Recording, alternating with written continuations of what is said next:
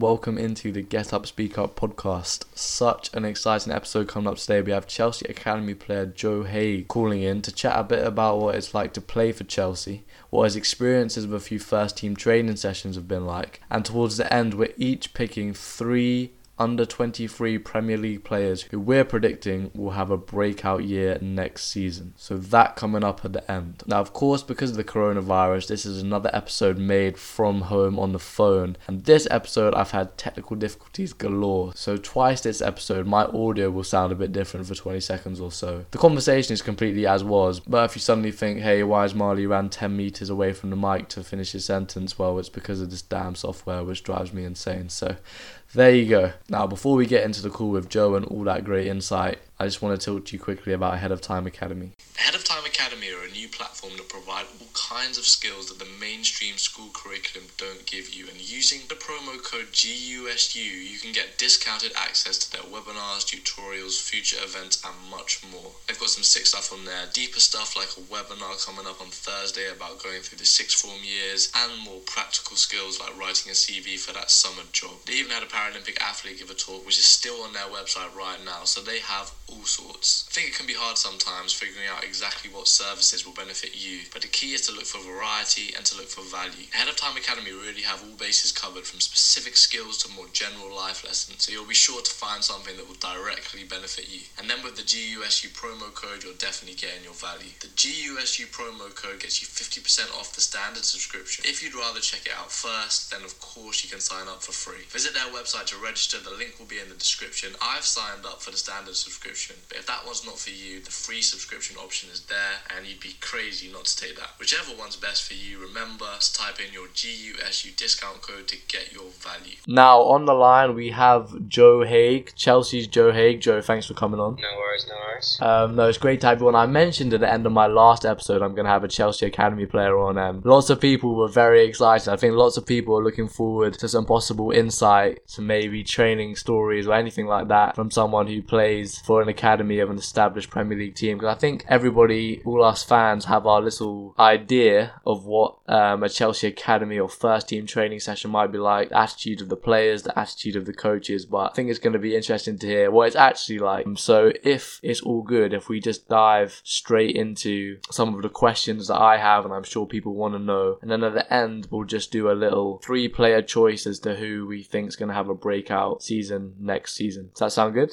Yes, all good. Okay, let's go then. Let's see what we have. So, I guess the first question I want to ask you is what's a day in the life of a Chelsea Academy player? How much football do you guys actually play? Is it all football? Is it fit? Like, what do you guys do in the day?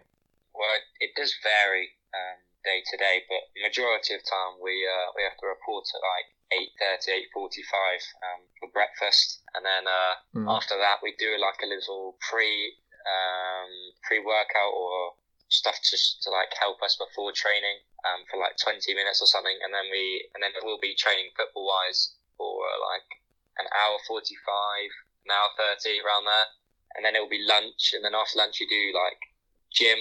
Mm. Either de- it depends on which which day. Some days we'll do upper body, uh, uh, then another day we'll do lower body. So it really depends on on what day, and then um and then normally after after gym we uh, watch our clips from uh right yeah. from the weekend or the, the, the recent training session just to like see where we can improve or or etc or um, coaches will bring us in for meetings like to help us um, for other stuff here. Okay, that's that's that's cool. That's so like from a more of a footballing standpoint, without getting too too technical, but what does an actual training session look like? Is it passing stuff? I mean, I guess Chelsea will be different to other clubs, but is there a lot of passing stuff on the ball? Is it a lot of fitness stuff? Is, what would most of your training sessions look like? Normally it depends really how the last game has gone. So, for say for example, if we if we really struggled on like certain areas, then we'd practice on on, on the, those certain areas to to be better for the next game. But um, we try and just pretty much everything in it, and just to like always be the fittest team out of out of all the teams as well. Just to so if we know that we're the fittest team, then then we can also practice our technical ability to be better than every team. Mm, yeah, that sounds good. So, what's it been like then? Through this quarantine and social distancing with coronavirus? What training have you done day to day? Are you guys back at training now? What does that look like? Well, throughout, the whole lockdown, we've been uh, given like weekly planners and um, stuff for everyone to do um, using Strava and like running. Um, we have to record our times and then we have like Zoom calls um, for like HIIT sessions and yoga sessions. So we've been doing stuff every single day. Um, we're not back yet though. Don't get the same treatment Yeah. as the first team just yet, then. Yeah, we, we don't know yet when we're back, but hopefully soon. Okay, but it's been there. There has still continued in terms of the Zoom and everything like that. That you're still doing stuff at home with Chelsea. Yeah, yes, every day. Okay, and then I have to ask because I know how many training sessions is it you've had with the first team, the Chelsea men's first team? Is it Yeah, only only a couple. Yeah. you've had a couple? Okay, but you've had a couple. I mean, I have to ask, what were those couple training sessions like to train with the Chelsea first team and household names? Obviously, when, the first when the first time I did it, it was I was very nervous. Yeah. Um, Yeah. um, but it was a big step up, like uh, physicality wise and like speed. Like they were passing the ball so much quicker, and Mm. and uh, yeah, you just had to be like so much more alert to like what was going on around you. What do you think is the biggest difference then between like under 17s, under 19s, and then the men's? Is it the physicality? I think yeah, the speed and physicality definitely. Mm, yeah. Who was a standout? Who was a standout performer in the in the first team training session where you were like, "Whew, that guy, yeah, that that guy's a baller." Um, well, my favourite player in the first team is Mason Mount. So when I was playing with him, um, yeah, he he really stood out for me. Was he good? Any, Yeah, but everyone everyone's good. Though. There's no there's no not one player that I thought was bad or anything. who? Okay, but Good. but who- okay, but who was who was the worst though? Come on, who was the worst? No, there's not one player that was bad. no, there was not one. Can't say one person. I was like, ah, that first touch. Mm. Nah, nah. No, If, if anyone, if anyone, it would be it would be me. Nah, you're being yeah. See, that's such a ugh, that's such a football player's answer. Um, I can't believe you can't float a name. well, from from like you know football, someone who plays a little bit of football. A lot of the listeners will be people that are pretty decent at sport, pretty decent at football, like football, and the thought of doing training sessions with Kante, Hazard, Mason Mount is all just like unbelievably exciting. Is there anything about being an academy kid for an established Premier League team which is really tough? Um, obviously, it hasn't been an easy ride um, getting getting to where I am, but but there isn't anything I regret. Like there, there's had to be a lot of sacrificing Mm, yeah, during, during my time, like parties, friends, and all of that. yeah, Because if I hadn't sacrificed that, I don't know if I'd still be where I am today. mm, Um, but but yeah, obviously it's a lot of pressure being being where I am, and Yeah. uh, constantly people could take my sport, etc. Like I always have to be on on on top of my game. So, but yeah, I enjoy it so much. So I wouldn't I wouldn't change a thing.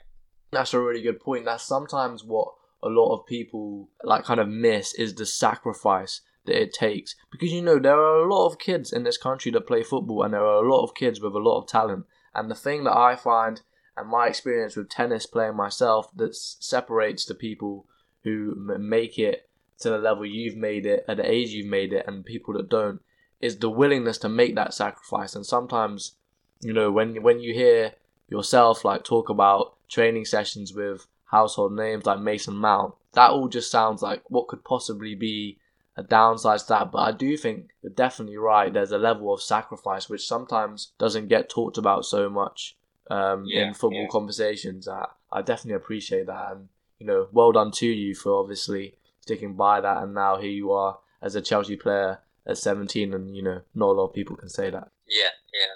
just um, going back quickly, in those um, first team training sessions, did you have any interactions with Frank? I haven't had too many sessions with him, so I haven't really spoken to him properly now. But whenever like I've come around him, he seems he's a really nice guy. Mm, we'll see what he does with the team. I wanted to ask you because in in my, a previous episode of the podcast, I did um, an overrated eleven. I drafted an overrated eleven, and one of my picks was Callum Hudson-Odoi as one of the overrated eleven. And my main reasoning for that was the end product in the final third. One Premier League goal, that was the primary reason. I couldn't believe that he's only scored one Premier League goal and off the back of only delivering one Premier League goal, he's loved by all the Chelsea fans. He's been given this huge contract over many years. As someone who's seen him in training and stuff, I wanted to ask you, you know, what's he like in training? What's your opinion of him, and why do you reckon his production in training hasn't quite translated into production in the Premier League level? Whenever I was younger, because I'm, I'm two years younger than him, um, but yeah, whenever I used to watch like the under 18 games or something, yeah, he was always amazing and he, I even trained with him a couple of times and yeah, he just one of the best players I've ever trained with. He's just amazing. But going back to the fact in the games, uh, he's, he's only still what, 19, 18 and he's he had a fairly big injury as well. So I think he he's gonna bounce back definitely. Like You there's no no question. Yeah, he's he's got so much talent. So Mm. What's it, what what's he like in training? Is it just how quick he is? Is it his feet? Like what was diff- what what's so difficult about him? Because we haven't really seen it on the Premier League stage against Premier League defenders yet. oh um yeah, in training, uh, he, he's just feet feet speed. Just I've seen like when he's training with us, he's been nutmegging people like left, right, and centre. Just yeah, he's his dribbling skills are very good. Right. Okay. Hmm. I'm gonna have to. I might have to bite my tongue on that. Then I I trust your as your your I trust your judgment from training. I just I haven't seen it yet on on that stage, but I'm sure he's been delivering on the training pitch because everything coming from Chelsea, from you, from Lampard, from that contract, from the fans is just so positive. So there must be a reason for that somewhere. Another player that's um broken out from the academy recently, and the Chelsea fans again seemingly in love with is Billy Gilmour. I was wondering if you've come across him through the academy, if you trained with him, played with him, or have any insight into him. Uh, oh, Billy Gilmour, yeah, he's um a top. He's a top lad. Um, like a, a proper a proper good role model for everyone, really, Oh right, okay. because of his work work work ethic. Um, Mm. and just just his determination. Like it's just really good to for all the younger players um, to pretty much following in his, footsteps because he look look what he's doing now, which is Mm. pretty amazing. Yeah, So, no, he looks he looks very talented. That's interesting to know. He's also got that kind of work ethic, and is he that kind of kid? Then one of those like first in the building, last to leave kind of guy. I think so. Yes, he is. Okay, well that might be another one we'll have to um, watch out for. You said before, um, you said before that Lamps Lampard is a is a good guy, and all your interactions with him has been positive. Where do you think he is with the Chelsea team right now, and where do you think um, he's going to take them going forward? How far are they from competing for a title? Well, I, I, I think very soon they'll be competing again because uh, the, the when they played this this last season, like they play really good football, and I think one of the best in in in the league for football wise. So with with maybe a couple new signings, I just bought in Ziyech Mm. and uh, and some maybe some more in this in the summer. I, I don't think it'll be too long before before they'll start winning trophies. Mm. Need to get need to get need to get Joe Hagan in the first team. Then they might as well win some trophies. Well, I know that I know that even though you're obviously a Chelsea boy now, you wear the tracksuit every day. You're part of the academy. You are a Liverpool fan, right? You are still a Liverpool fan. What's it been like being a fan of Liverpool through COVID? So close yet so far. It's kind of just teetering there. We all know you're going to win it, sadly, but obviously the virus and the suspension of matches has prevented it becoming official so far. What's that been like? well, as soon as the Premier League starts, Liverpool are going to win the league realistically. So I'm I'm not too worried about that really, but um, has taken a little bit longer than I'd have liked. No, yeah, it's it's taken a while. I've been kind of clinging on to every possible chance that something might happen, but it looks like ultimately the Liverpool faithful are going to get their wish Yes, at long at long last. at long last. Oh, hooray! Um, okay, quickly moving on from that sad subject. I have an interesting question for you, and this is something which I guess might be a difficult question to answer, but I'm hoping there's something here to look into. And, I, and it's about what's the kind of general vibe or attitude like amongst you academy players? As in, are you always purely happy for each other, like throughout the academy, when someone gets a first team call up? Or is there that competitiveness between each other, kind of jostling for position, where really, if someone else gets a first team call up, you'd rather it was you? And, and is that a difficult thing to balance? Because every Chelsea Academy player and any Academy player of any club isn't going to make it to the first team. So, what's it like balancing initially, but you mean your teammates with your under 17, under 19 team, you're all teammates, but within that match, only a select few of, of those people will be pushed forward to the first team. So, what's that kind of environment like? Uh, well, first of all, every, all of my teammates, they're all my friends, so yeah, of no course, what, yeah. What happens, like I'm gonna be um, proud of them and, and happy for them what, what they do. But obviously, football is like you want to do like as best as you can as well. So you always got to be thinking about yourself. Um, so obviously there is there is competition, and you want it to be you, um, being in the first team and training. Yeah. But, uh, but if, one of my friends gets it, for example, then I'm like ecstatic for them. But I've just got to then show why I should be there too. Mm. You But know what I mean? is is that a is that a difficult thing to balance? Um, uh, I guess it's just you just got to wait for your chance, really, and you just got to show why you should be there. Um, but if if like all my friends are getting it and I'm not, then maybe I get a little bit like not upset, but a little bit like it, it pushes me on like harder to, to, to get to where Mm. they are. Yeah, yeah, yeah. I get that. I think I just I just can imagine how you know, like you say, you're all friends, you're all teammates, you're all the same age, you've all come up the ranks together, and then it might it must be because it's it's such an incredible like um, so many kids who are into sport and into football and play sport and play football would love to play for an established Premier League team. That's like the dream of so many kids. So when you get to that stage and it's so close, I can just imagine it being in many ways a difficult thing to balance mentally between being desperate to impress yourself and push further to the first team, but also loving the boys and being proud of them who you've come up through the ages with. And um, that's interesting to you say. I think uh, that's a, a, a commendable attitude to have of proud of everyone who you know who does make it, but you know football is a competitive sport, and whenever they do, it pushes me to be better. I think that's probably at- the attitude conducive to success in that environment. Yeah, yeah. And just on that, talking about players that have break through, other than of course Joe Haigh, who who do you think um, maybe that you've seen in the Chelsea academy, perhaps older than you, so closer to breaking through, who you can tip your hat to us? Maybe names that we don't know yet, like Billy Gilmour. None of us knew him at the start of the season. Are there any names where you're like, oh yeah, nah, I've played against that guy, I've trained with that guy, he's a baller. Like, look out for him. Is there anyone who you think's almost breaking through that we might we might know their name soon? Uh, there's a kid in the year above me called. Uh, he, I think he signed a new deal today. Actually, Oh really? um, Tino Anjorin. Tina Um, he's played. Tino he's played- Anjorin.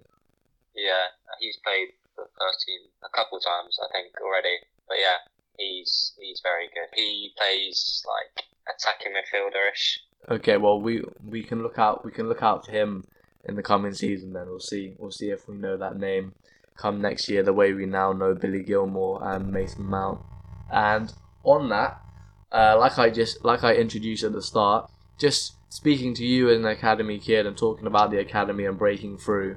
Um, I thought it would be nice to end the podcast with touting three names for next season. Under 23 Premier League players don't have to be English, who we think is going to maybe have a breakout year next year. And by breakout year, I mean not necessarily a year where we go from never having heard of them to having heard of them, but a year where they they take their game to another level. They move from okay to good, or from good to great, or from great Yeah. to one of the best in the Premier League. I say you go first, then me, then you, then me, then you, then me, and we see how we go. So, who's your first name? Who do you think mm, that person's going to have a breakout year next season in the Prem? Curtis Jones. Ooh, that's the name. Is that the Liv- Liv- Liverpool player? Yeah. Um, when I've watched him in like the the UEFA Youth League and like when he when he's played a couple times for the with the first team, he's always uh, stood out. So, so yes, I'm gonna pick Curtis Jones. Curtis Jones. Okay, first name to watch out for. I'm gonna go. Um, you've just look at us. Uh, look at our bias. You've gone for a Liverpool player. My first pick's a United player. Just can't help ourselves. I think this player is way um, more known, maybe a bit of a safer pick on my part. But I'm going to go for Mason Greenwood, and that's because at the moment and this season, he's definitely a periphery uh, forward option for us. Rashford and Martial being the primary options. But I think he's going to have a season next year where he moves into being more of a starter for us, playing more 90 minutes because not a lot of people know this, but he had a better shooting accuracy and shooting conversion rate than Rashford last season. I think he's more of a natural finisher, and Rashford would move more out to the left. He's very two footed, which I love. And I think he's in a side where the manager is going to be looking to play him more. And I think that's always really important when we're talking about these young players. Solskjaer is going to want to promote him, want to give him the best chance to succeed. And everything I've seen of him so far tells me he has the talent to do so. He seems to score every time he comes on. So my pick for next season to take his game from I would say a periphery player to a starter and from you know pretty good to great, I would say Mason Greenwood. It's good pick, good pick. Okay, who's your second pick? Um, I've gone pretty safe as I've gone for Phil Foden. Like, oh, you I took think, one of my picks. You took one of my picks. Yeah, I think uh, this year coming up, he's uh, well, everyone knows and has seen his talent. Um, but I reckon this year coming up, he's uh, he might even get to become a starter soon, and I think he he, he deserves it as well. And uh, yeah, he's a really good player. So I think this next season will will be a, a big season for him. No, I, I, definitely agree with you. That was my third pick. I also think because David Silva's going to retire at the end of the season, well, at least at the very least leave Man City. So I think that that skillful, left-footed, uh, creative mm. central midfielder is going to be a void which Phil Foden can fill. We know that Guardiola rates him very highly. We know that obviously COVID might have some implications in the transfer market in terms of replacing David Silva. So I can see Phil Foden moving more to the floor in Man City. I think that's a great pick. Damn, I'm gonna have to quickly think of a third one. Um, okay, my second one is again, a, you know, again a pretty safe pick. My second pick is Gabriel Martinelli for Arsenal. Um, I think this is one of the most underrated. This guy is a baller. He is incredibly underrated. I really like what I see in terms of just when I watch him play. He looks like a finisher, and I think partly because Arsenal's best players, or at least their highest profile players, seem to be concentrated at the attacking positions, the number nine position with Lacazette, Aubameyang, even Nketiah coming back um, from Leeds on loan. They didn't sign him for much money either, so he kind of went under the radar because he hasn't played that many games because of that it's a bit of a crowded out position. You have to look at the percentages and the rates and things like that when you look at the stats. And he has a higher shooting success rate than Lacazette higher shooting success rate than Aguero last season. I think he's a clinical finisher and a bit under the radar. I can see him coming more to the fore next season under Arteta. And similarly to Greenwood moving from that kind of young new peripheral um, attacking option to more of a central attacking option that plays more 90 minutes in the Premier League. So Gabriel Martinelli is my second pick. Oh, good, good pick. Well, I'm gonna have to quickly think of a third one now. Right, you go. Who's your final pick? Um, I've gone for Tariq Lamptey. Um, well, you see, you're you're, do, you're outdoing me here with the names. Yeah, it's impressive. Go on. Um, uh, Brighton just bought him in January from uh, from Chelsea. Um, he's a right back. Um, he, I think he made his debut for Chelsea against Arsenal um, in like December or November. Oh, is, is he really short? Is he like very yeah. short? Yeah, I think I know who you mean. sure. I'm sure. Yeah. I am sure he'll love that. Yeah, but I think yeah, I think I know who you mean. Um, but yeah, no, he he he'll um, definitely get some some games in for, for Brighton. I'm pretty sure next season. What's he like? Can you tell us? Can you tell us? Yes, I'm biding time for my pick. Can you tell us what he's like as a player? Like, what what do you think's good about him? Um, well, uh, he's, he's just electrically quick. He's so fast, um, and going forward and defensively wise, he's he's he's uh, he's good on both ends. So um, so Brighton will will, will uh, like that very much. I think so. He'll be a good addition to Brighton. I'm pretty sure. Mm, excellent pick. That was a name that I didn't know. I'm sure a lot of listeners didn't know, but we'll look out for him next year. So my my third pick, I'm gonna go with someone close to home, close to where I live, from the borough I live.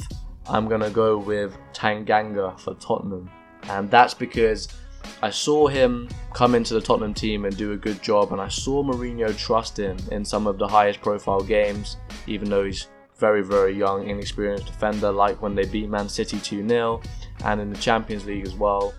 He's huge, he's strong, he seems good on the ball, and I can see him being that type of centre back that Mourinho will really like the physical attributes of and then work on him in that way Mourinho does. I can see him being an excellent centre back for Tottenham at a time where Tottenham's contract situation is uncertain, they might lose him, and Tottenham were bad at the back last season. I can see Mourinho really working on Tanganga, and I can see him having a breakout season next season. So Hackney boy, I'm going to go with him. Tanganga is my last pick. Hopefully, he'll have a good year next year. Yes, yeah, that's a good pick. Okay, great stuff. Well, Joe, thank you so much for coming on the podcast. Honestly, that was that was really good. I'm I'm glad that we got a bit of insight into Chelsea Academy. No, thank you so much for coming on.